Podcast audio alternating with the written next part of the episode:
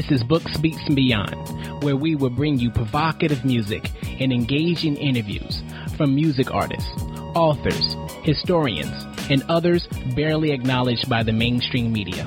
I'll be your host, Taj.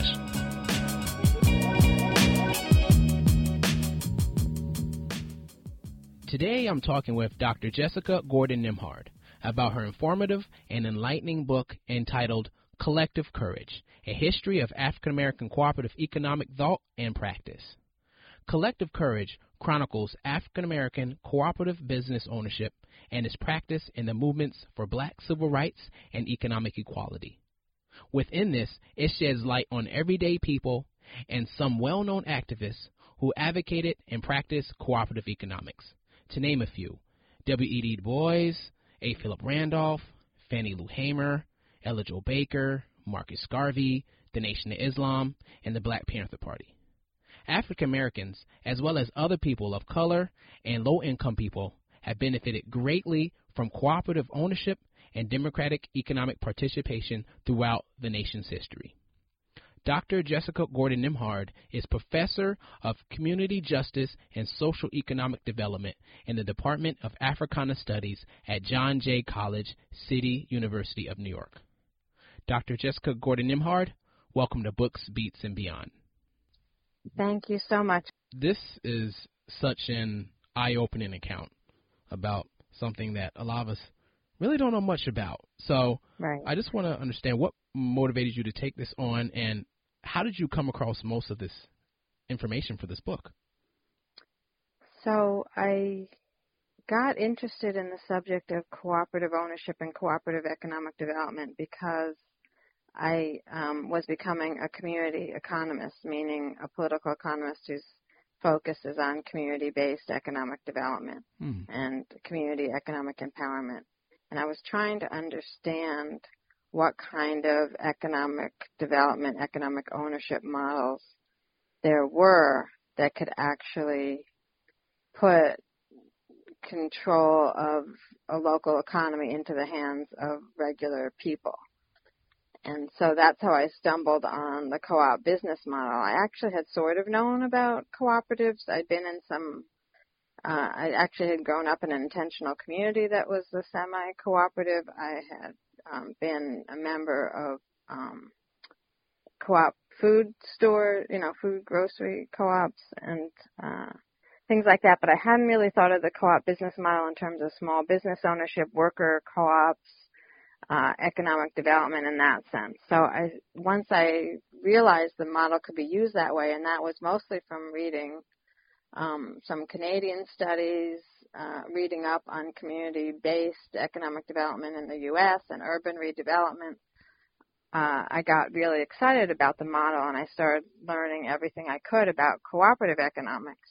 I started going to co-op um, cooperative economics conferences and co-op conferences and trying to learn everything I could. But one of the stumbling blocks I was focused on urban, black urban redevelopment and, and black community economic development. And when I first, this would have been in the 90s, when I was first learning, finding out about co-ops, going to some of these co-op events and co-op conferences and things, most of the people I saw were not people of color and not black people. And most of the co-ops people were talking about were not black co-ops. Um, there were a few exceptions, like if you went to something in the South, there was the Federation of Southern Cooperatives, which is an organization of predominantly black agricultural co-op members and owners. Um, so I did finally sort of get a little glimpse of some black people, but mostly, especially in the urban co-op movement, which is what I was interested in most, there was not black faces or black people or black examples. And so that I'm a you know, I'm a scholar, I'm a curious person.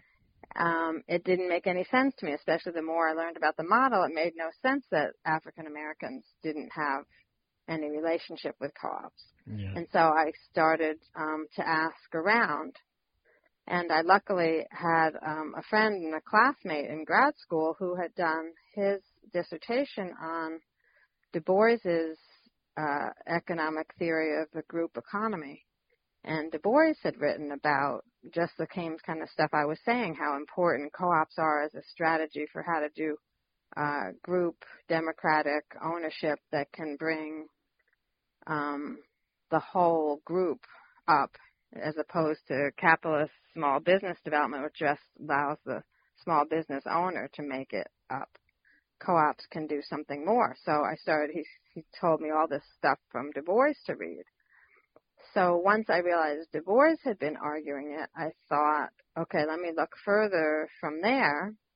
Du Bois had been the editor of the Crisis magazine for the NAACP for about 30 years. Mm. So I said, okay, if Du Bois was such a big proponent of co-ops in theory, he must have had some articles about black co-ops in the Crisis magazine. And lo and behold, he did. I found about at least seven good articles from 1918, uh, I guess, to 1935 or something um, talking about existing black co-ops, and that sort of was able to. Actually, I shouldn't say I. I had a graduate assistant. I need to give credit where credit's due. I mean, I told him what to look for, but he actually did the legwork. Mm-hmm. Um, and so that really got that made me realize there was a history of black-owned cooperatives, and so I just kept digging. But what digging meant, because there's very little chronicled about it is so starting with Du Bois. Du Bois also wrote uh, a monograph, an actual book on uh, black what uh, I always forget the name of it, economic cooperation among Negro Americans. He wrote that in 1907. So I kind of based a lot of my research on that, but I was really more interested in the 20th century. Mm-hmm. Um, so I started looking in the 20th century, but I end up, I think part of half of the book maybe on the 19th century, but a lot of what I was focusing on was 20th century, and I was more interested in urban than agricultural co-ops and more interested in business co-ops than like housing or credit unions, but I had a little bit, I have a little bit about all those aspects, and I couldn't tell the story without talking about the ag co-ops because that's a huge piece of it. Yeah. But yeah, I just kept digging. I read people's autobiographies. I looked in other black magazines, any reference at all to co-ops, co-op businesses, co-op activity, that kind of thing. And slowly I was able to piece things together. Wow, what's amazing from all of that, you have so many examples. It's just mind-boggling. well, it just it just ballooned. It's yeah. really, um, you know, the sociologists have a term called the snowball effect. Mm right? Where you find one little snowflake. yeah, right. Right? And then you add to that snowflake and keep adding. Well, that's really what happened here. I, you know, I found small tidbits. Slowly I could build up from those. I looked, you know, every time I found an article, I looked and used everything they referenced. Um, you know, every time I heard the name of someone, like once I heard that Ella Jo Baker had been involved, I actually went and looked in her papers and um, read all her all the biographies that were done of her, you know, that kind of thing. And so, um, you know, somebody else heard I was doing a study and told me about the um, Brotherhood of Sleeping Car Porters connection to co-op. So then I read everything I could from that perspective. Um, you know, it just kept going like that.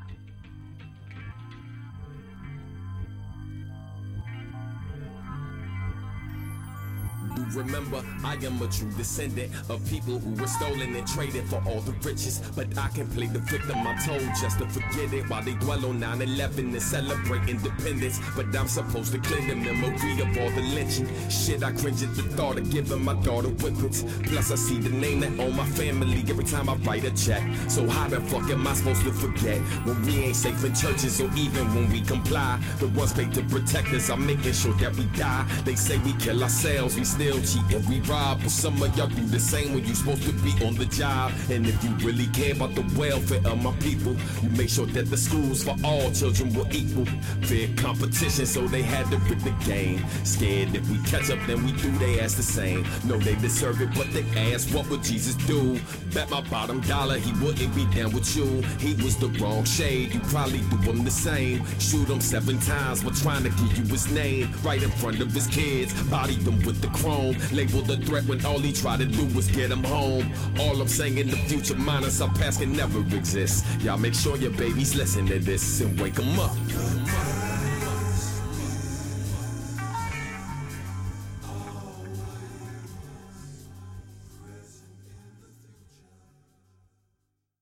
So, just to really break it down for us, what is a cooperative? right. So, a cooperative is an enterprise, basically a business, but an enterprise that is formed. The purpose of it is to solve an economic problem. and in a minute, I'll explain that a little bit further. but its purpose is to solve an economic problem, and its methodology, its method or ownership or structure, ownership structure, is to do it by um, having collective owners who pool small amounts of resources, particularly finance, but it can be other resources too, like uh, sweat equity and labor and that kind of thing. But you pool, um, you pool resources and use that pooled resources to leverage other resources to either create the product or create the service that your business was to develop. Mm-hmm. And so what I mean by to serve a purpose of solving a need, um, some of the easiest ones to think about are rural electricity. So especially um, in capitalist societies, most energy corporations do not wire rural places because the population density is so what's mm. it called undense the, um, right the population is so spread out that you can't make a huge profit yeah, by wiring places that are so far away right so mm. rural areas don't get electrified by capitalist companies mm. but rural rural places do eventually get electrified. In the United States, it was through a cooper- whole rural cooperative mm. structure. And what happened was you get everybody in a 25, 30, 200 mile range who needs electricity. Uh, economists, we call it the market failure, right? The market failed to provide electricity in those places because it wasn't profitable. And right now, right, we're in a system, a market system that operates on profits. Right. The rural electrics said, okay, it's not about whether it's profitable or not, it's about the need. So you get together all the people who have the need. They all put in some equity. They use that equity to leverage a loan. They create a business plan for how to electrify everybody. Their pooled money, their leveraged money, their plan allows them to pay for the wiring and get everybody connected, but because they don't have a middleman, they don't have a board that's trying to make a profit off of it. They have a board made up of the same members who are just trying to make sure they all get electricity, right? Decisions get made differently, and they're able to use the money directly for what the need was, solve that problem, and then run the company democratically. All the members or all the people who get elected to the board basically have one vote. Doesn't matter how much time, energy, or money you put into the to the business. Everybody gets one vote, and so that's the democratic part. Um, and uh, the money is uh, shared equally, or actually, it's considered shared according to use. So the more you use the co-op, uh, you actually uh, develop a, an account, a credit account, and then at the end of each year, the, the profits are divided fairly, but based on how much each person used the business. Wow. So So I don't know if that was clear enough. no, no, it, it, really um, was. But yeah. I mean, the other thing that's really interesting, especially for this rural electric case, is the rural electric companies eventually become very profitable. So co-ops aren't necessarily not for profit they're just their main purpose yeah. is not to make a profit. Right. But to stay in business, you actually have to have some surplus. That's the word we use in the co-op world is surplus mm rather than profit. But you still have to have some surplus because you have to be able to put more money back into the business. You have to be able to sustain the business, that kind of thing. But your main purpose isn't to just make huge profits and keep all your other costs low. Your main purpose is to address that need, that service, to create that thing and to do it in this democratic, collective way. Wow. You know what's something I, I think people might be probably ask me is how how is this kind of different than socialism, communism in a sense? So um, they all have common elements, right? Mm-hmm. Which is people before profits, valuing labor more than capital, Um, but technically, uh, if we start with communism, you know, according to the way Karl Marx talked about it, communism was supposed to be the ultimate form of the proletariat, meaning workers, owning their own uh, facilities, businesses, and economic activities, and owning the state. So the state was supposed to be owned and controlled by the workers, Mm. and the state was supposed to own and control the factories and the industry and the economic activity because the state was controlled by the workers. So basically, the workers were supposed to control everything, but they did it through the state by getting the political power to then have the economic power. Um, socialism was supposed to be on the road to that total Right. worker ownership. And socialism was supposed to allow for small capitalist ownership, so small um, small capitalist businesses, but anything that was large was owned by the state. And the state, even though it wasn't totally controlled by the workers yet, it was supposed to be on the way to getting the workers to control everything, Mm. but to have the natural monopolies owned by the state, Mm. like the banks, the utilities, that kind of thing. Mm. Um, co-ops are a little bit different because they don't really have that ideology of the workers owning the whole thing, you know, becoming political and owning the whole thing. Mhm. But they also don't. They also have um, stronger mechanisms for local democratic control. What happened in some of the socialist and communist states, the ones that actually tried to practice communism, in my opinion, became too top down. Mm. Right, in order to consolidate the political power, they kind of became dictatorships and very top down. With this is the only way to do this. You can only do this, do that, do that, whatever. Mhm. And the workers ended up not really being in control.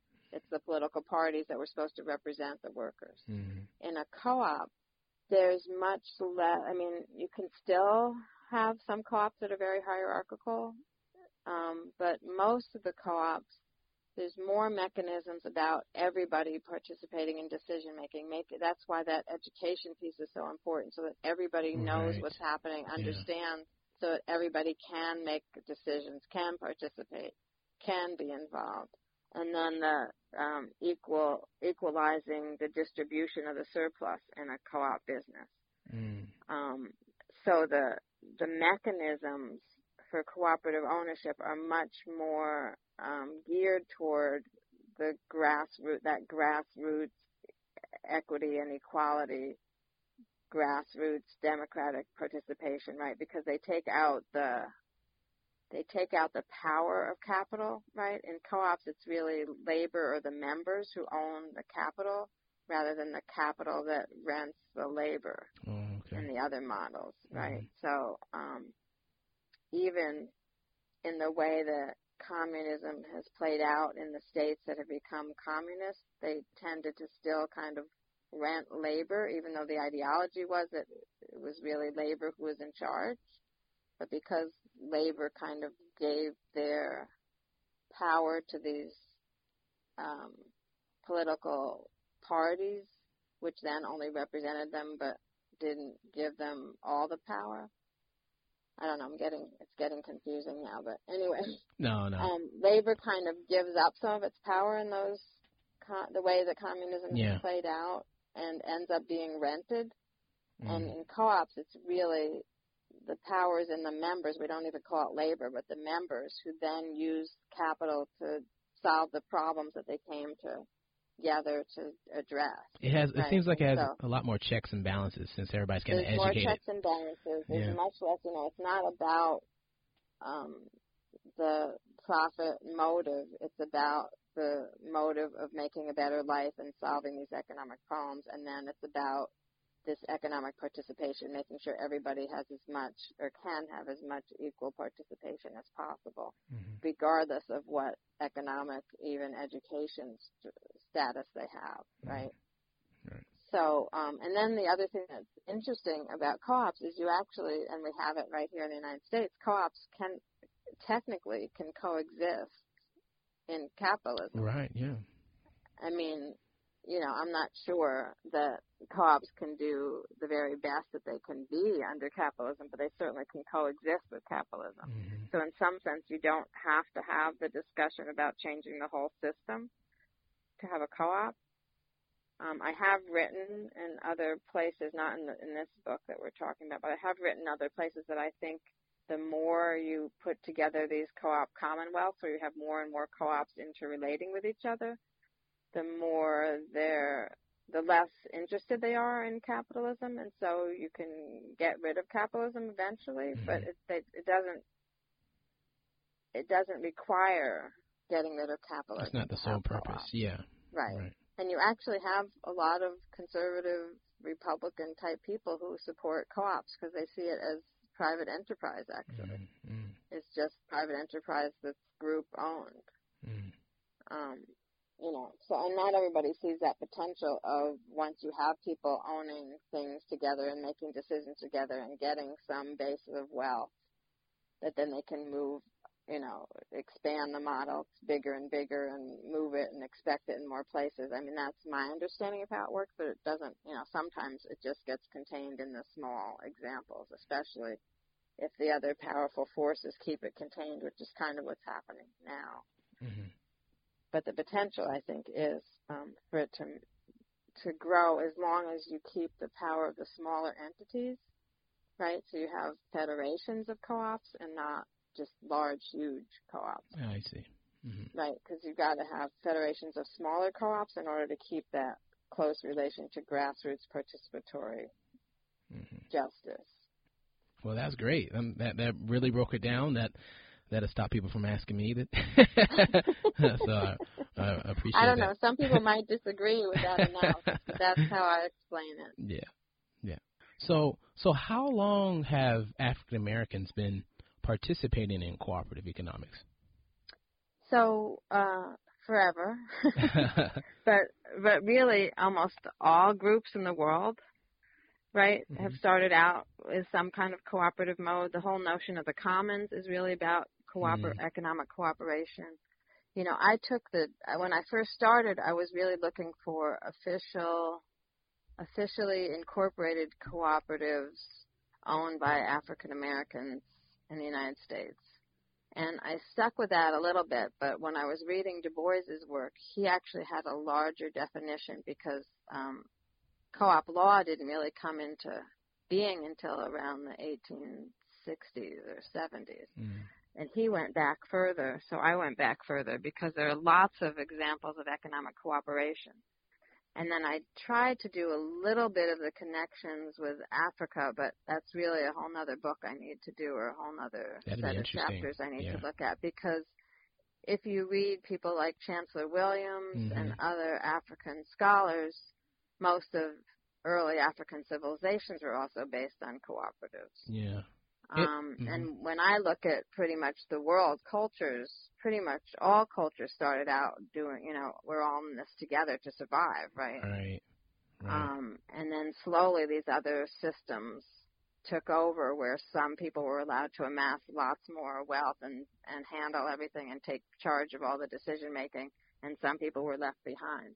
But Mhm. originally everybody kind of worked together, did things collectively. Um, Yeah. So pretty much if you go back to early Native American societies, early African civilizations, early First Nations, anywhere, most of those groups, you know, practiced it um, and then forgot, yeah. right? Or it was legislated out Out. of business.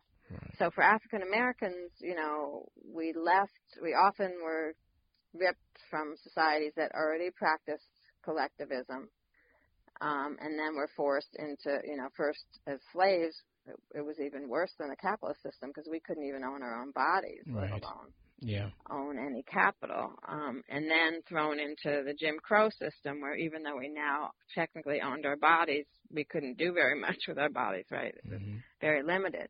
But in those systems, even as enslaved peoples, we practiced a lot of what Du Bois called this economic cooperation. So it wasn't official co-op businesses, but it was these collective, we did collective farming on the kitchen farms on Sundays when we weren't slaving. We um, created what's called mutual aid societies, which were basically um, groups of people come together for a need, like how to bury your dead, Mm. how to take care of widows and orphans, how to handle sickness, put in a small amount of dues, pool that dues so then whoever needs it takes a pot of money or some section of the money to use it to pay to bury their dead or for hospitalization or sick care or something like that. So we had those early um, mutual aid societies. I think the first one that was recorded was like 1730 or something. Well, it just seems. So yeah, I really talk about that we have this long tradition. Basically, I Yeah. say we never had a tradition where we were without co-op. Yeah, that's what I got from the book. Like it just seemed like a natural thing that was just all of a sudden just disappeared for for some reason. Well, not uh, it Well, hasn't. you know, the other yeah. thing is it never totally Exactly. disappeared, but Yeah. it's always been it's gone under the radar lots Yeah. of times. yeah, right? So, you know, even I think that's the other thing. When I started talking to people of color, especially black people, about co ops, the first thing they would say is, oh, no, we don't do that. Hippies do food co ops, but we don't do co ops, right? yeah, Then the more I would talk and, you know, the more examples I would give, then by the end of the, the, the talk, people would come up to me, oh, you know, my grandparents were in this food co-op and my aunt and uncle actually ran this collective farm with their neighbor you know and then suddenly that you know once they actually could put articulate the the act the activities they suddenly could rewrite the history right. But without the words right without the concepts it was hard. Yeah, but the other thing is, I I do believe that um, as a people, we did kind of hide it oh, because it was very difficult to operate the co-ops out in the open. oh, Because one, we're in a capitalist society, so especially by the 50s when there's all this red baiting, you don't want to talk about co-ops because people call you a communist or a socialist mm, and dismiss you, right? yeah, two, we do live in a capitalist society, and most of us are trying to get a piece of that capitalist pie, right? yeah, So we're not that excited. Like we sort of do co-ops out of necessity, but not really out of choice in that sense, right? Mm, true. So we're kind of it's a it's a stopgap, it's a step, right? Mm, Um, in some ways, until we can become capitalists, right? We'll do this because we've got to survive, kind of thing. So you don't really talk about it that much because it wasn't technically the preferred mode, right? right, right, you know and then the final thing is which is partly why the title of my book is collective courage it was actually quite dangerous to practice cooperative economics especially in very racist places yes the south but there were even some places in the north where um, white capitalists and white supremacists used violence terrorism economic uh, financial sabotage anything they could do to stop these black co-ops from surviving right. Because it takes Often away the- from them. Mm, it takes away right because you know often they had a monopoly on serving you whether it was a food store or a farm store or the health care or whatever and if you're getting a whole group of blacks to opt out of that white economic system. Mm, um they're not happy with that. Right, and for you to then show that you can thrive strive and thrive without them and in a different way they didn't want that example. Yeah, so they were very, um, you know, not all the co-ops got sabotage, but so many of them. I mean, luckily a lot of them survived the sabotage, but then many of them didn't survive the sabotage. And so then you didn't talk about it because it was a failure and it was dangerous, mm, hmm right? The Yeah. people that you might have known who were involved in it are all underground. Some of them got killed. So you're definitely not going to really start encouraging your children to do that, right, right? yeah. So then it yeah. gets lost. The history gets lost for that reason also. Yeah. We're going to stop right here and take a quick break, and we'll be right back.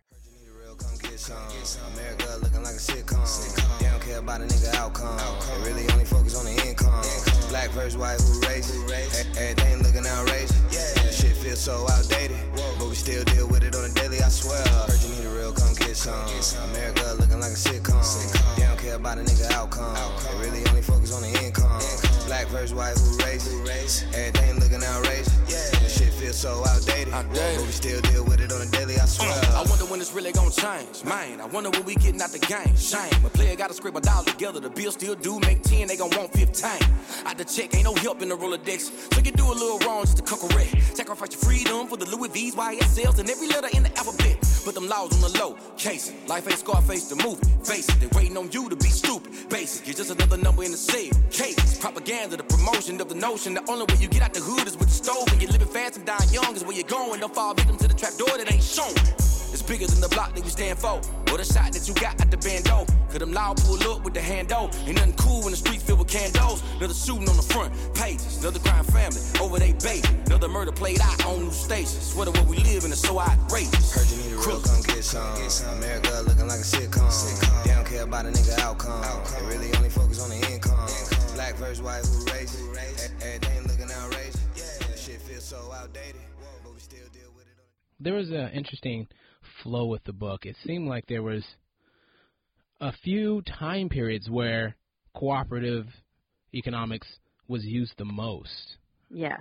If you can break down that a little bit. Yeah, so that one was interesting to me. I didn't actually realize it till after when I was trying to sort of sum up the book and figure out what I had really, you know, what I had found overall. So, um, and then I did a timeline at the end of the uh, chronology at the end of the book where I actually listed every possible co-op I could have found yeah. that was black and put the dates that I had. Um, that was interesting. and once I looked at that, yeah, I was like, okay, so the 1880s, the 1930s and 40s, and the 1960s and 70s. And Mm. so then what's why those three periods Yeah. and you know sort of what's common about them and what might be different about those periods. So one of the main commonalities of the three sets of periods were strong black organizations. All three of those time periods had black organizations that actually um, spoke out about cooperative economics being a good strategy and or uh, helped to develop co-ops and developed co-op education programs. So having a black organization that was deliberately promoting co-ops was very important. And some of the other periods didn't have that. So the 1880s had it with the unions, and in a minute I'll talk about this wonderful conflagration of the unions and uh, co-op development, etc. The 30s and 40s also had some strong black organizations like the Young Negroes Cooperative League and the Brotherhood of Sleeping Car Porters that were pushing co-op education and co-op development. The 60s and 70s with the Black Power movement, um, SNCC, the Black Panthers um, were all promoting co-op ownership, co-op development. Um, so or, strong organizations was the first really important thing. The second would be um, economics. So particularly the 1880s and the 1930s and 40s, especially the 30s, right, with the Great Yeah, Depression, Mhm. the um, economy was so horrible, blacks were really suffering, and there was nothing, right? So many black communities had lost all their jobs, lost stores, lost banks, lost everything. No, there were no resources coming in, and so uh, the natural thing to do is come together and figure out what can we do together. Um, and so that was the natural thing to do, and then combined with having these black organizations that are then actually promoting it and helping people to educate themselves about it and stuff makes a big difference. Even the 40s, when things were getting better, are still a height because also by then the New Deal has come in, and there are aspects of the New Deal that's actually promoting co-op development also. Mm. So the federal government had two or three government agencies that are promoting co-ops by the 40s, by the New Deal, probably actually late 30s. Um, and that's helping blacks. I mean, it's helping whites more than blacks, but it's still helping blacks. Mhm. Um, and so that's in the 1880s. It's right after. It's right after the end of Reconstruction, and I don't know how Oh, much yeah. you or your listeners know about history. Yeah. We're actually kind of in a similar spot right now in 2017. Oh, yeah. Um, so the, the Reconstruction is the period after the Civil War where the Union is coming back together, but it's also the period of um, emancipation, the three emancipatory uh, amendments to the U.S. Constitution constituting um, Mhm. uh, the end of slavery, except in prison, of course. um, the right bestowing citizen rights on anyone born in the U.S. and voting rights for men, universal voting rights for men, rather than based on property or race. So those three things have passed. There's a bunch of other civil rights laws that get passed. Blacks get to vote, etc. So things were great. But by 1877, um, the regressive forces have taken back the Congress and the presidency and removed most of the federal supports. The Ku Klux Klan is on the rise. Yeah. Um, white supremacist violence. Um, the economy is tanking. Um, Sounds familiar. So, yes, that's what I said. It's a very familiar period, but it's actually a period of strong African American co-op development. Again, mm-hmm. because one, there's no many, there's not many other options but two, there's also a growing counter movement called the populist movement and the labor movement. Yeah. And the populist movement and the labor movement and the co-op movement are all growing together. They're all sort of babies at this period.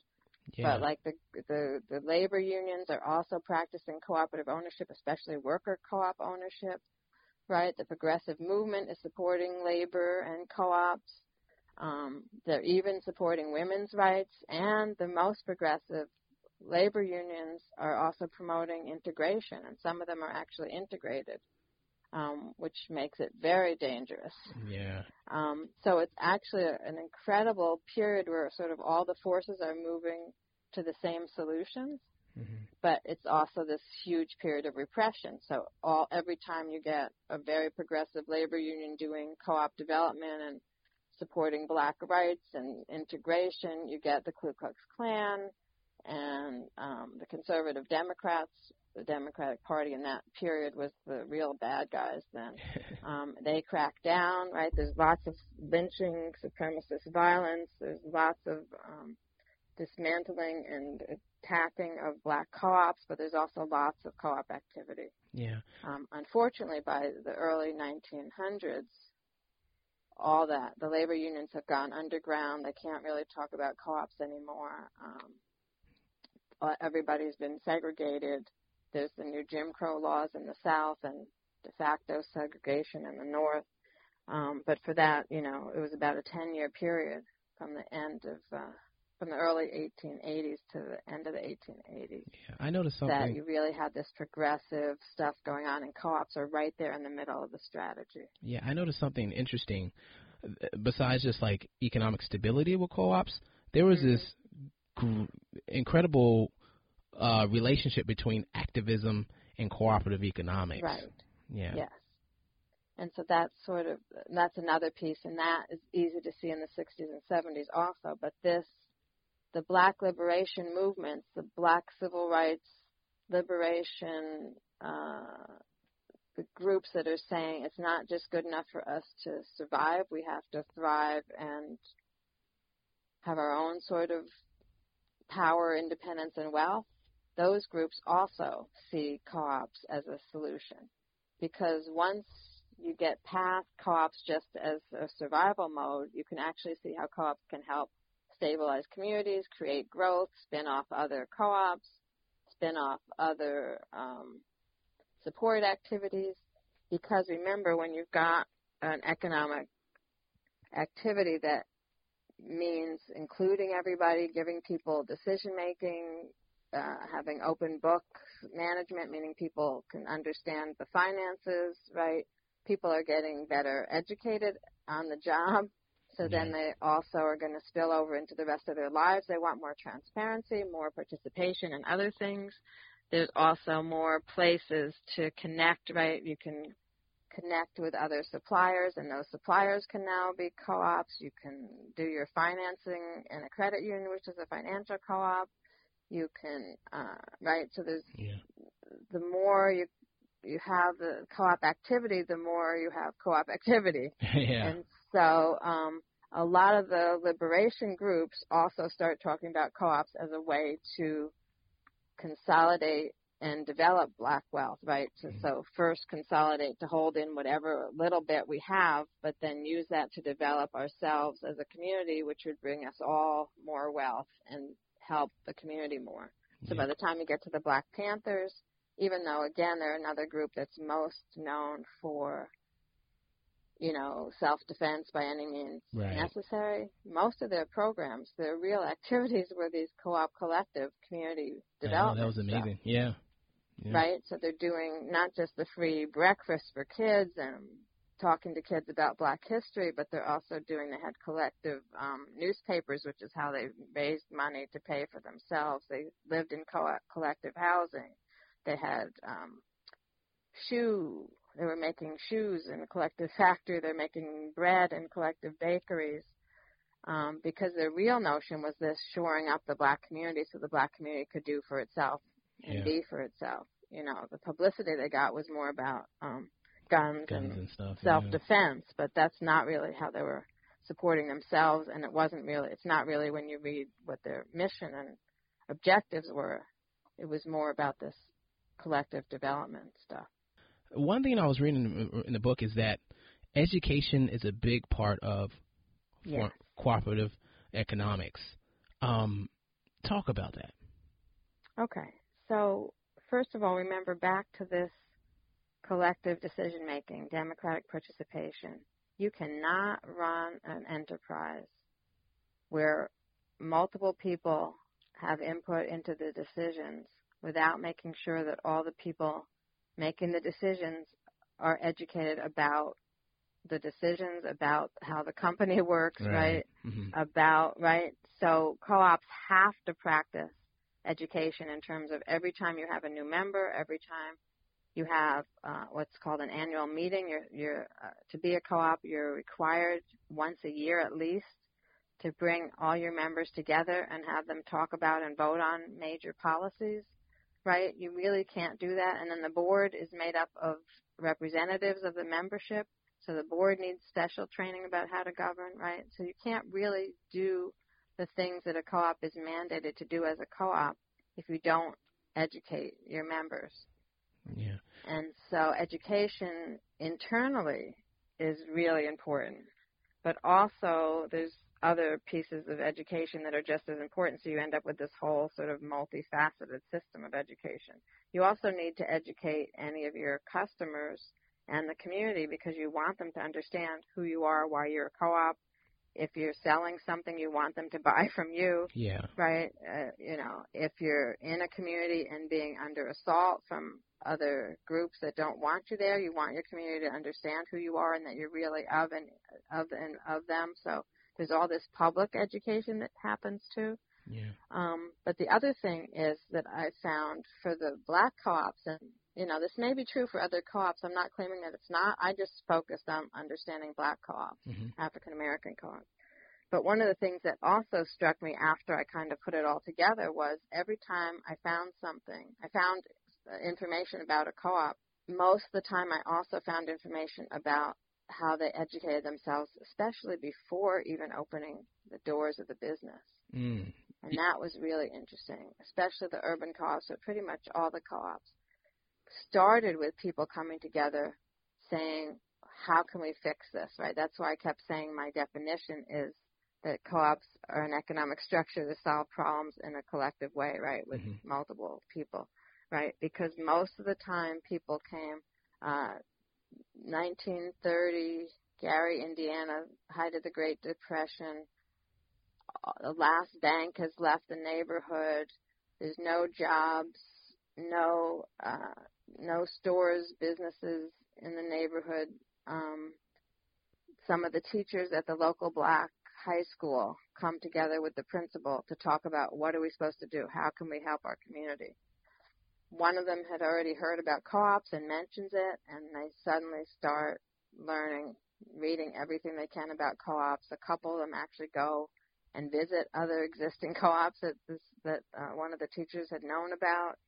They create a co-op course in the night school at the high school, and I don't know if people know what night school is anymore, but night school was this um, school for older people who never finished high school, a way to take classes at night. So you know you worked during the day and you went to school at night. Though, of course, during the Great Depression there wasn't that much work, but anyway, the concept was you worked during the day and then you went to night school to get your diploma if you hadn't have it yet.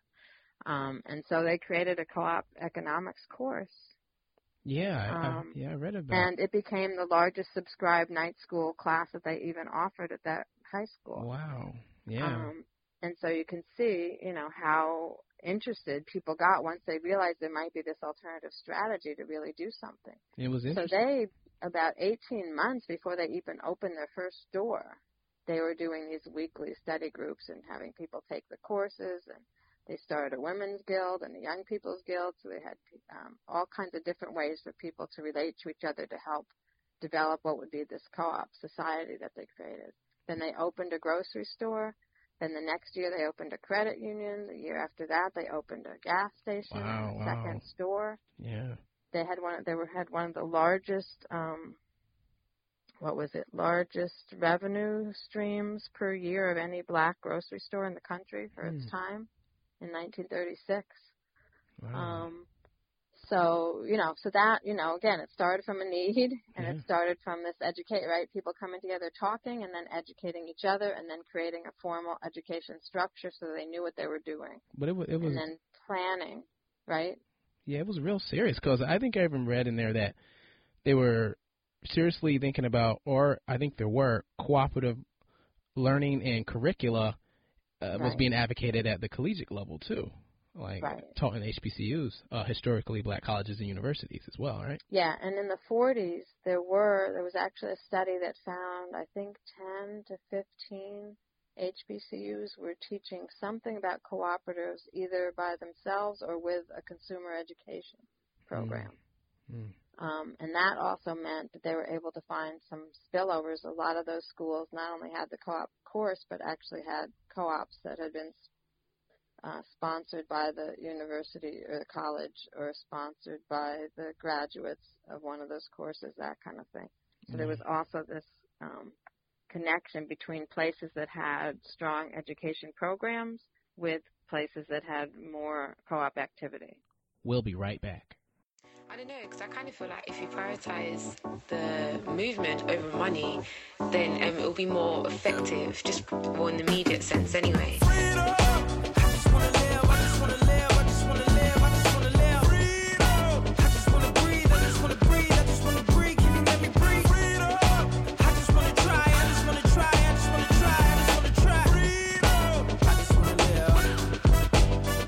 Now I can take you back where Malcolm and King was still beefing. Or back when the blood from the whip was still leaking. The pastor with the white hoodie on was still preaching. Now they got Instagram, they still tweeting. Huey P, Fred Hampton, they all fought. Stokely Carmichael moved from Trinidad to New York. Marcus Garvey bought boats and start trading. Haile Selassie fended off all the invasions. Man, they probably thought we were fools. Nelson Mandela had to go to jail before he could rule. Uriah Butler had the workforce expressing their views. We living in pain. What more can you lose? They got you saying aliens the pyramids, baby. They got you questioning your greatness lately.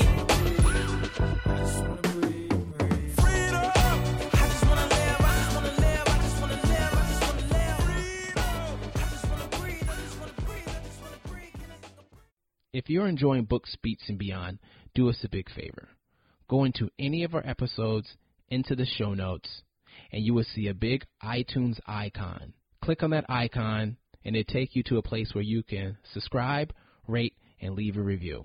And if you did this already, thank you so much. I think what was interesting in the book was a, a, a, lot of the, predominantly uh, a lot of males were um, more in the um, high positions of the cooperatives.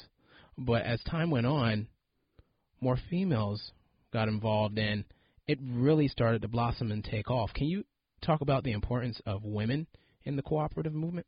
Yeah, so I also focus a lot on the role of women, and the only thing I would disagree about your characterization of it, Mm-hmm. it wasn't really over time that women's roles Mm. got stronger. Mm-hmm. It was from the beginning, um, but maybe I mean maybe over time more women took leadership, public Oh. leadership, Yeah. but from the beginning women were involved in all the organizing, education, et cetera. Right. Yeah. Um, and that really, um, I was able to trace that back to the way that women were also very much involved in the mutual aid societies. And so I think they had already gotten used to having um, even leadership in the mutual aid societies. There were some mutual aid societies that were all women, Hmm. women members, women run, et cetera. Um, one of the women that's prominent in the book is um, Helena Wilson, who nobody knows who she is, but she was actually the head of the Ladies Auxiliary Mm. to the Brotherhood of Sleeping Car Porters for 35 years. But her, before she joined or before the sleep, the Brotherhood became a union, she actually had been a member and a leader in a local mutual aid society. So she's a direct, you can see the direct link for Yeah. her. She started out in mutual aid societies and then um, as she became the leader in the Ladies Auxiliary, she worked with A. Philip Randolph, who of course is the president and founder of the um, Brotherhood. They worked together to do a whole co-op education program for all their members. She mostly worked with the women, but she also did training programs for any members. Um, she wrote articles about co-ops. She and A. Philip actually had a whole um, uh, what do you call it? A set of, I think they call it instructions and instructions and something, uh, suggestions and instructions for members. Uh, and half of the instructions were about reading, subscribing to co-op magazines, reading about co-op economics, that kind of thing. Mhm. She started study groups among the Ladies Auxiliary in about 10 branches of the Brotherhood all over the United States and Canada.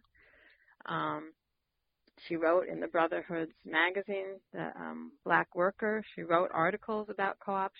She read and studied about them in Europe and this and that, and wrote articles about them for the members. Um, so that's an example of sort of you know coming out from the leadership of uh, uh, the Mutual Aid Society to then promoting co-op education and co-op development. She helped to start some co-ops in Chicago and Oakland and some other areas that the, the Brotherhood was. Um, early black leadership, uh, I mean, sorry, black women leadership, even say in the 1880s, because the um, Knights of Labor, which was an, uh, an integrated co-op, and then the um, well, the Knights of Labor actually believed in women's leadership and had one of the earliest labor leaders among there. The Colored Farmers Alliance, which came out of the Knights of Labor, but was only the black group, didn't have as much women's leadership. But then by the early 20th century, you did have, again, strong women's leadership in a lot of the smaller co-ops. And then you had people like Ella Jo Baker, who's executive director of the Young Negroes Cooperative League in the 1930s. You have um, Nannie Helen Burroughs from Washington, D.C., who was actually a church leader and um, leading in women's education in Washington, D.C. She also is a, fou- a co-founder and runs a cooperative in Washington, D.C. in the 1930s.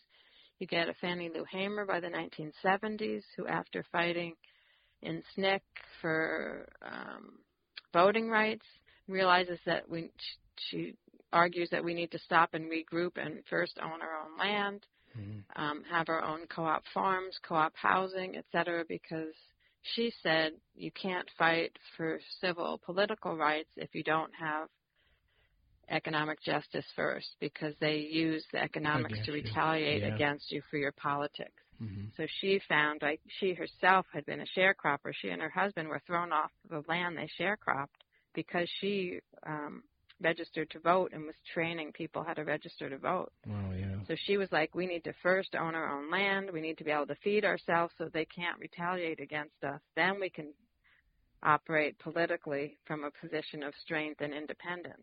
Yeah. So she came at sort of the opposite way. She started out trying to do the voting rights, the civil rights, and then she came, she regrouped and said, no, we need to start with cooperative ownership. Yeah. I Um, yeah. Yeah, no, I, I just think that's in- incredible just how all this has been around for so long, but and with so many historians out there, you would think there'd be more seeing this connection and talking about it throughout just the retelling of our activism th- since our time we came over to this nation. But but you you just really right. don't. Well, yeah, I mean, it really was, it was very dangerous to talk about it. Yeah. Um, and so it was very hard, I think, for us to keep, I mean, we kept it going because, as I said, I don't think there's any time in our history where we didn't have some co-ops. We obviously, we went through the periods when we had a lot more than normal. Yeah. there was no time we didn't have it, but there were certainly lots of times when we didn't talk about it. Yeah, you're right. Right. Like like the Underground Railroad, you said is considered like Mhm. a co-op, and Right. that was secret. That, that's a good considered that a co-op, right? That was Yeah. the whole secret, right? Um, but it was, if you think about it, it was actually that was another interracial one too, right. because you had blacks and right. whites who were using their resources, whether it was safe houses, wagons, sharing food, sharing uh, uh, geography, you know, the maps and the way to go, whatever that, and it was all underground. Of course, that was definitely, if you were found out, either the fugitives or the people harboring them would be, you know, whipped, beaten, fined, killed, etc. So that was definitely dangerous for people to find out about it. But they managed to keep this whole secret Yeah. um, organization going through this unofficial economic collaboration. I mean, it was also a social collaboration, but it had that economic collaboration element. That's what Du Bois talks about. So I also used that as another example of some of the early, um, early examples. Um, and then, you know, we uh, by the uh, 1880s and the 1900s, we were doing what we, I would call official Bostel cooperatives, which is the one, once we had the laws in the United States of how to form a co-op, then blacks were actually forming legal Mm. um, business co-ops the same way that whites were doing it. So food co-ops, farm co-ops, where you share um, supplies and um, marketing and distribution. Um, sometimes farms were actually farmed collectively, but sometimes it was just a set what we call a secondary level co-op, where you have individual farmers who own the co-op, and the co-op actually bought all the tractors, all the feed, and did all the distribution Hmm. so that no one farmer had to handle all that by themselves or pay for that by themselves. Is there? So you had a variety of different kinds of official, um, legally recognized co-ops. part of the book you talked about just different reasons why the cooperative was used and different kind of groups, the women and their importance in the cooperative movement. But you also talked about the youth and how they embraced the cooperative movement. Can you talk about that? Yes, it turned out it was another one of those fascinating finds. Um, is how the cooperative movement really took root and sometimes was moved along because young people were involved or because of the way they involved young people. So some of the co-ops had these youth guilds which actually had their own sort of sub co-op like the Gary Indiana group. They actually had an ice cream and candy section of the grocery store which was run by the youth Wow. the um uh in West Virginia there was uh in the 20s there was actually uh, it was it's a black uh high school and they had um a youth store basically it was a supply store so the youth had a store a co-op supply store where you could get pencils paper etc at a really cheap price um for all the young people uh, and then, of course, I did mention the Young Negroes Cooperative League, but we didn't talk about it very much. Oh, this that's an important one, started yeah. in 1930. Um, it was only about four or five years that it lasted, but it was really important because its whole point was that young black people were the ones who had to have the courage to say capitalism isn't working for us. We need our own cooperatives. They had a vision for a whole what I call co-op commonwealth their notion was that you get five or six people together in one town or neighborhood. They start a food co-op, then they start a credit union, um, then they start some co-op factories, then they regionalize, they connect with the other people in their neighboring area that are doing this too and create a, a larger credit union, a regional warehouse for the stores, and then those regional warehouses actually create enough demand to have regional co-op factories to supply the stores with, and so they had this whole vision. But it started again with education. That's mostly what they accomplished in those first four years. Mm. Um, Ella Jo Baker was the uh, executive director. They had in the first year of its existence, they actually had a conference in Pittsburgh. Now this is really incredible. So black youth. They also talked about the role of black women but they, and this is 1931 in Pittsburgh, 600 people attended their conference. Wow. In the middle of the Depression, Yeah. 600 people came. Wow. um, and elected Ella Baker to the executive director position, and a guy named George Schuyler, who was a Pittsburgh Courier uh, columnist, as the president of the organization. Um, and they had this wonderful idea that by get young people excited about co-ops, get them to start all these interlocking co-ops.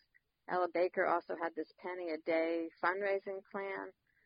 She um, said that if you started in uh, on January 1st, which in those days was celebrated as Emancipation Day, and collected one cent a day for every black activity that happened between Emancipation Day and um, Black History Month, that you could pool that money. Every organ, black organization would collect a penny from each person that participated in any event from that time period, and then pool that money for co-op development. um, it didn't work, but that you know that was her idea. Mm-hmm. Um, did, and then you've got I studied black co-ops in schools. There's some schools like LA in the 90s started um, a school garden and the students were learning not just horticulture and gardening, but then they learned how to sell the produce at farmers markets, hmm. and then they learned about um, added uh, adding to you know adding production. So they made salad dressing. Oh, wow. They created a co-op around selling their salad dressing. They sold their salad dressing through Amazon as well as at the at the farmers markets. Hmm. This is Amazon is just beginning to be an online hmm. platform, right? Mm-hmm. And over 10 years, they were able to send 77 of their graduates wow. To college because they voted to save half of the proceeds for college scholarships. Wow. And that gave scholarships over the 10 years. 77 of their members who graduated from high school had enough money to go on to college because of the money in the co-op that they had wow. made from the co-op. That's amazing. And the high school then started a a college prep program because they now actually had students who were going off to college oh, yeah, yeah. because of the co-op. So wow. that's why I get so excited about these co-op solutions because we think about all the pieces, right? They kept students in high school, they yeah. got them earning money, they got them earning running how to, a business, understanding how to grow crops, right. and then you know a platform for them to go on to college when they normally wouldn't have ever been able to afford it. It's almost like when you try to teach a child, you try to teach them through fun, and you try to teach them through, you know, working with. Well, that's at least what I do through fun and and just right. participating with others, and through that process. It, you, you, it's so fun that you forget that you're also growing like a business working, and, right. and you're working, and yeah. that's amazing. Yeah. And that and, and I just want to go a little bit back. You were talking about um the uh, Young Negroes Cooperative League. Yeah. Uh, didn't didn't um that have a big influence on uh, the Student Nonviolent Coordinating Committee with SNCC in a sense? Yes, because remember, Ella Baker is the advisor. She helped SNCC organize in, mm. what, 1959, 1960. Mm-hmm. So I do, I argue that Ella Baker, who actually is well known for being a, a grassroots community organizer and believing in grassroots democratic leadership, I argue that she cut her teeth. She really learned all that democratic participation yeah. because of the co-op movement in the 30s. Mm-hmm. She was um, just out of college in the 30s when she became director of uh, Young Negroes Cooperative League, and um, so her early activity was all around economic justice, economic participation, grassroots economic participation, democracy, and so by the time she, she her job after that is in the WPA. That's a New Deal program of. Um, I think she did education the WPA. That's uh, uh, teaching people about their oral history and that kind of stuff. And then she moved into. Uh, she was a field worker for the NAACP, and so she honed more of her um, organizing skills. And so by the time she is advising SNCC, she knows all about this stuff, right? She's been living and breathing this yeah. cooperative, collective, grassroots leadership stuff. Mm-hmm. Um, and so, yeah, so I do argue that the Young Negroes Cooperative League was really important to those uh, 60s strategies, especially uh, the ones um, by SNCC and run by young people there's that also that continuity of people. And as I said, remember other black leaders also kind of cut their teeth in co-ops and then yeah. moved on to other things, even though Fannie Lou Hamer did the opposite way. Mm, yeah. but she was also in SNCC, so she had the training from SNCC, even though she came to the specific co-op development after she did the SNCC stuff. Mm. So yeah, that's all these continuities. Just um, uh, I sometimes challenge my audiences, just name me one civil rights leader or black leader, and I could tell you something that had to do with the co-op movement. we'll be right back. Here we go, y'all. Here we go. Here we go, y'all. Go. Can I kick it? Can I kick it? Can I kick it? Go. They say we living in a generation that's full of gentrification. Agenda-based agenda's a genuine indication. Bigger back and forth about who controls the premises, but it's all stolen land from the native people indigenous. The remnants of irreverent is irrelevant. They justify the why through cinematic embellishments. Then we let elitists mislead us. The buffer turn working class whites against all people of color. We suffer the same affliction through economic restriction. Focus on skin tone where they pockets have since grown. It's known the black and white concept is just a myth until they get profit from it. Race didn't exist. From the current face of a felon to the state that we fell in, to the fabrication and bait after Bacon's rebellion, it was telling. They won't stop till the spectrum is stretched. Do we see ourselves as one we can never progress? Can I kick it? Can I kick it? Can I kick it? Is there any good examples of African American cooperatives today? Yes. So there's some that are not just African American, but also like Latino and African American together. Mhm. So there's one, one of my favorites is the largest worker cooperative in the United States, which is in the South Bronx called Cooperative Home Care Associates. That's, um, I guess, predominantly Latino, but also black. And originally it was sort of black and Latina home care workers uh, in their own, running their own, owning their own uh, worker co-op to provide home care to people. We've got um, some sewing, quilting, and sewing cooperatives in the South where uh, women are owning their own. Uh, sorry, where the co-op owns the sewing machines and women are sewing together, um, and then selling. You know, the co-op sells stuff. We've got housing co-ops that are predominantly black. We've got credit unions that are predominantly black.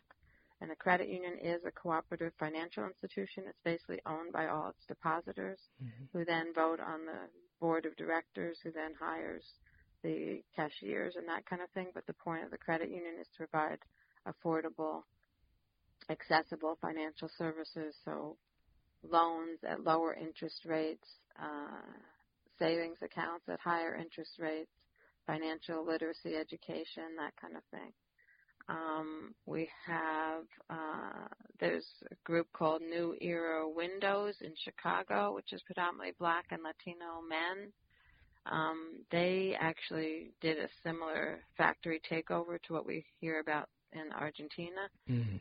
New, uh, I forget what New Era Windows was called originally, but um, the owners was were about to shut it down and maybe move out of the country or something, and the workers actually um, went on strike and took over the building, um, and eventually were able to um, buy the company Wow. from the owners and own it themselves and run it.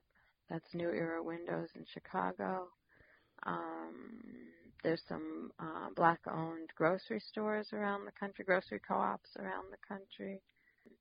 There was a nursing co-op in North Carolina. I'm not sure if it still exists.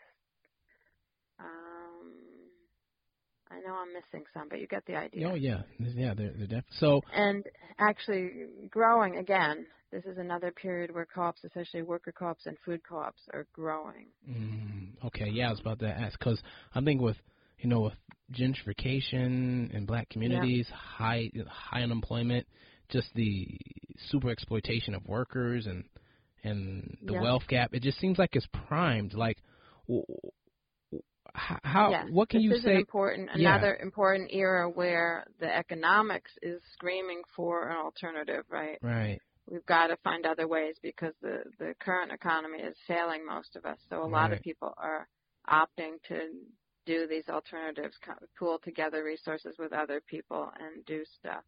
Um, we've got some great examples of um, very small worker co-ops being created. Again, in the South Bronx, there's a group called Green Worker Cooperatives that helps um, Black and Latino, mostly Black and Latinos in the South Bronx to create their own businesses, and they're creating things like catering companies, Mm.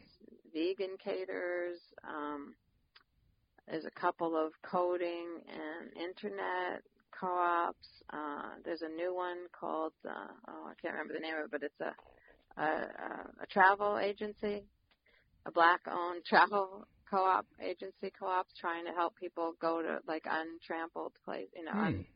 Yeah. untraveled places.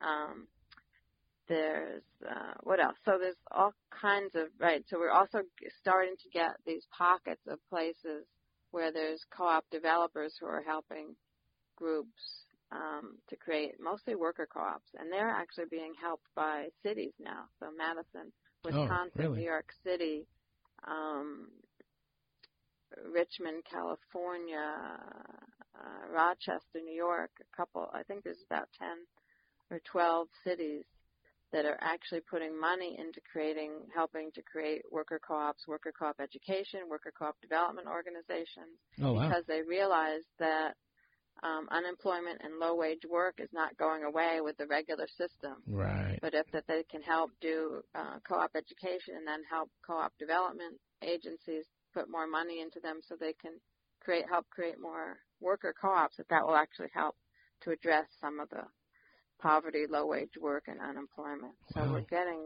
um, it's really the word is getting out that this can be a really important strategy. Yeah, because I was going to ask if someone wanted to start a co-op, say tomorrow, where can they learn to go start one? In a sense, is that even?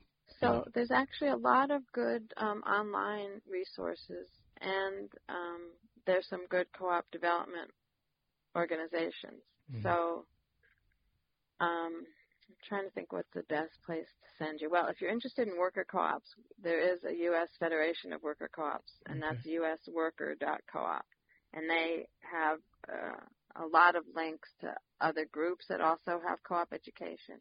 Um, even the USDA, especially if you're interested in rural agricultural co-ops, Hmm. the U.S. Department of Agriculture has a website on co-ops, but I can't think of what the co-op what the website is. Yeah. But they actually put out a magazine called Rural Cooperatives. Then they have pamphlets on how to start a cooperative and that kind of thing. So you can get it through there. Um, I have an organization I work with, I'm a volunteer with, called Grassroots Economic Organizing, and we try to keep track of all the sort of worker co-op, uh, workplace democracy activity and uh, articles. So if you go to geo.coop, G-E-O for Grassroots Economic Organizing, geo.coop, you can find a lot of articles there. Um, Tessa Tools, oh, I can't remember what Tessa stands for, and I think they're Tessa.coop, T-E-S-A.coop. They actually have an online co-op 101 sort of training. Wow. You know what, Um, what was yeah. interesting to me is, you know, I went to business school, undergrad, and oh, you don't learn that an stuff MBA. in- Yeah, it's like you learn all these other kind of business models, but cooperative, it's like hush. it's just so interesting. Yeah, well, it's sort of the black sheep of the family. Like, Yeah. I mean, I didn't learn about co-op. You know, I have a PhD in economics. and I didn't learn. I had Yeah. to teach myself about co-ops. I didn't learn about it. Now, my my alma mater, University of Massachusetts at Amherst, actually now has a certificate in cooperative economics. Hmm. Um, but when I was there, they didn't teach us anything about Yeah. co-ops. I, you know, I learned all that stuff later in life on my own. But at least they do have a certificate now. There's a few more places that are teaching it, and there's a few um, uh, business schools now that are starting to Oh, teach good. cooperative. Yeah. So even business school students, you need to start asking around, or if you're trying to think about where to go to business school, you should start reading the curricula Mhm. of some of the business schools. Some of the smaller, sort of progressive business schools are starting to teach this stuff. Yes, that's Um, awesome. So yeah, so there's some interesting um, movements that, in that direction. do do writing this book has has it changed you in any way? Um, well, the first thing is, um, it's not the first book I ever wrote, but it's the first book I ever wrote that's gotten so much attention and interest. Hmm. So I actually do a lot of public speaking about the book. So I don't know if it's changed me because I still hate public speaking, but, but I do, you know, I do, uh, I don't know. Sometimes I do five to six presentations, interviews in a month. I've slowed down now, Mm-hmm. but for the last two years, I, I had a huge pace of people wanting to talk to me, wanting to get ideas. Um, so that's um, one change is I just I've become much more of a public speaker than I used to be, or actually I didn't ever think I would be, but now I am. Yeah. Um, the other change, I guess, is this. Um, I have become much more. Uh, hmm, what would be the word? Um, I really do see co-ops as a solution. So I, I think some people, like if you follow me around all the time, you might get tired because every time I'm anywhere and people say something about a problem, I'm like co-op right? It should be a co-op. Make it a co-op. Teach Right. them about co-ops, right? Every everywhere I go, you know, everything I see, everywhere I go, I see the solution being co-ops of some Mhm. kind or something similar to a co-op or whatever. So maybe that's a change. I wasn't. I mean, I, I always, I think, lean toward those kind of ideas, but now I'm like so certain yeah. that co-op is is the idea. And then I guess the last thing is, um, I was always big on education too, but now also that's the other thing I just say all the time is, um, education is so important. Meaning educating people about how to be change makers and about um, economic participation, particularly through co-ops. Mhm. So I'm even now, sometimes you'll hear me if you've seen some of my um, talks on video, I actually rail against kindergarten, the way we teach children in kindergarten, because in kindergartens now we really are teaching them how to be little worker bees, right? yeah. how to follow the rules, sit in your seat, don't touch anybody, Mhm. um, regurgitate what the teacher says, right? That's sort of how you pass kindergarten. But if we really want to create co-op members, we need to be teaching them how to collaborate, talk to Yeah. other people, problem solve, con- resolve conflict, right? Mhm. So how do you work with other people? How do you make decisions with other people? They should be, you know, much more focused on group decision making and learning from each other and stuff and not so much about sitting quietly in their seat, raising their hand to answer what the teacher just said back to them, you know, that kind of thing. Yeah, because on the playground they do cooperative economics. Yeah, they do, but then they get shut down yeah. when they get to classroom, right? And then Mhm. by first grade, oh my God, you're considered cheating if you talk to somebody else or, or consult with somebody else about an answer. Right. But yet, almost all the jobs, even in the business world, you're supposed to know Mhm. how to do teamwork and consult with other people. Right. But when school, we're still in that old model, Mhm. Yeah. right? Right. So yeah, we kind of beat it out of them, and then we wonder why, when they're adults, they don't know how to work together or make decisions together. Right. Yeah. I- I meant when I read this book, it was like a total surprise, everything to me. So I'm just thinking, with you through all the research, did anything just strike you, surprise you the most? Anything hit you like, wow? Well, you know, some of the stuff we already talked about. I mean, the very first surprise to me was how much there was. Yeah. I really thought I just needed a year or two.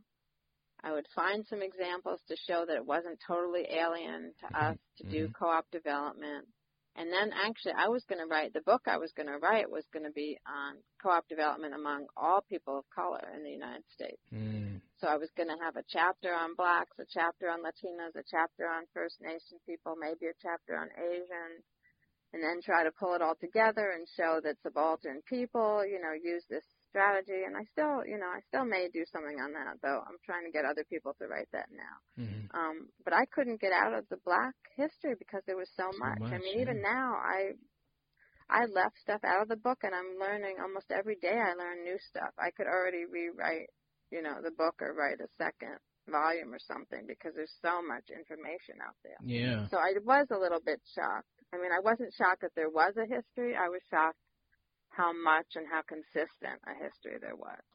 Just the other revelation, I think, um, well, I guess the two others, the role of organizations, right? I don't think I realized how important having black organizations that promoted co-ops and the fact that almost every major black organization you could name, so the Colored Farmers United, the Colored the National Colored Farmers United, oh God, I forgot the name of it, uh, union in the 1880s was actually the largest black organization of its time Mm.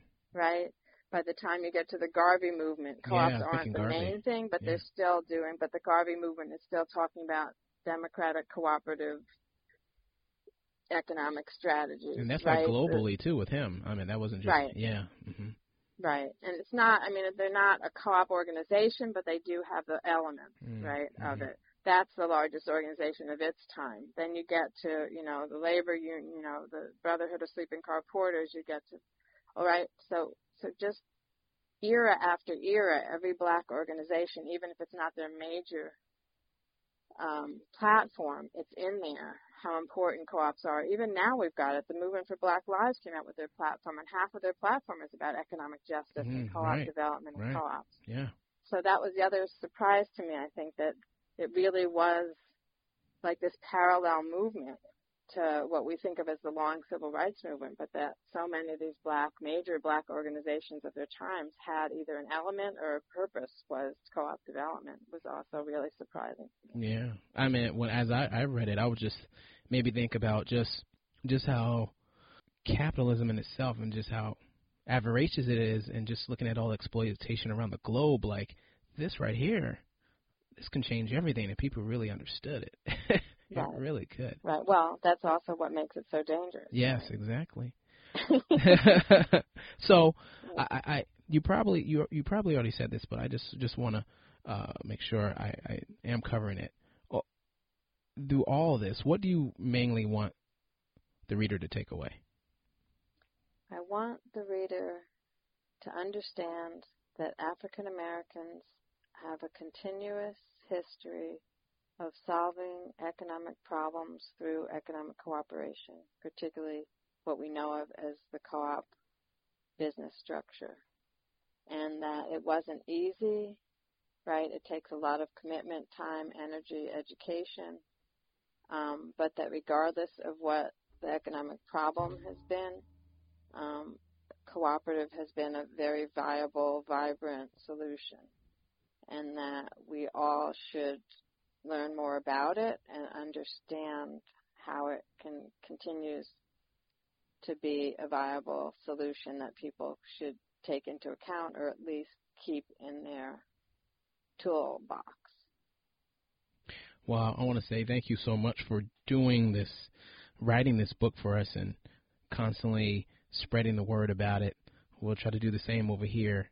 Um, so thank you so much for Well, coming thank on to the thank show. Thank you for reading it, for being interested, for wanting me to talk about it. I really appreciate that, and good luck with everything. Thank you. You too. If you want to purchase the book or any of the music, I've included links in the show notes. Or you could just go to booksbeatsandbeyond.com. And you know what's cool is by clicking on the links, you support the guests, the music artists, and uh, we get a small commission, which is no extra cost to you, which we will then put toward the operations of this show. Um, and also, please click on the iTunes link to subscribe, rate, and leave a review. And if you do this stuff already, I just want to say thank you so much for your support. Remember, let's read, listen, explore.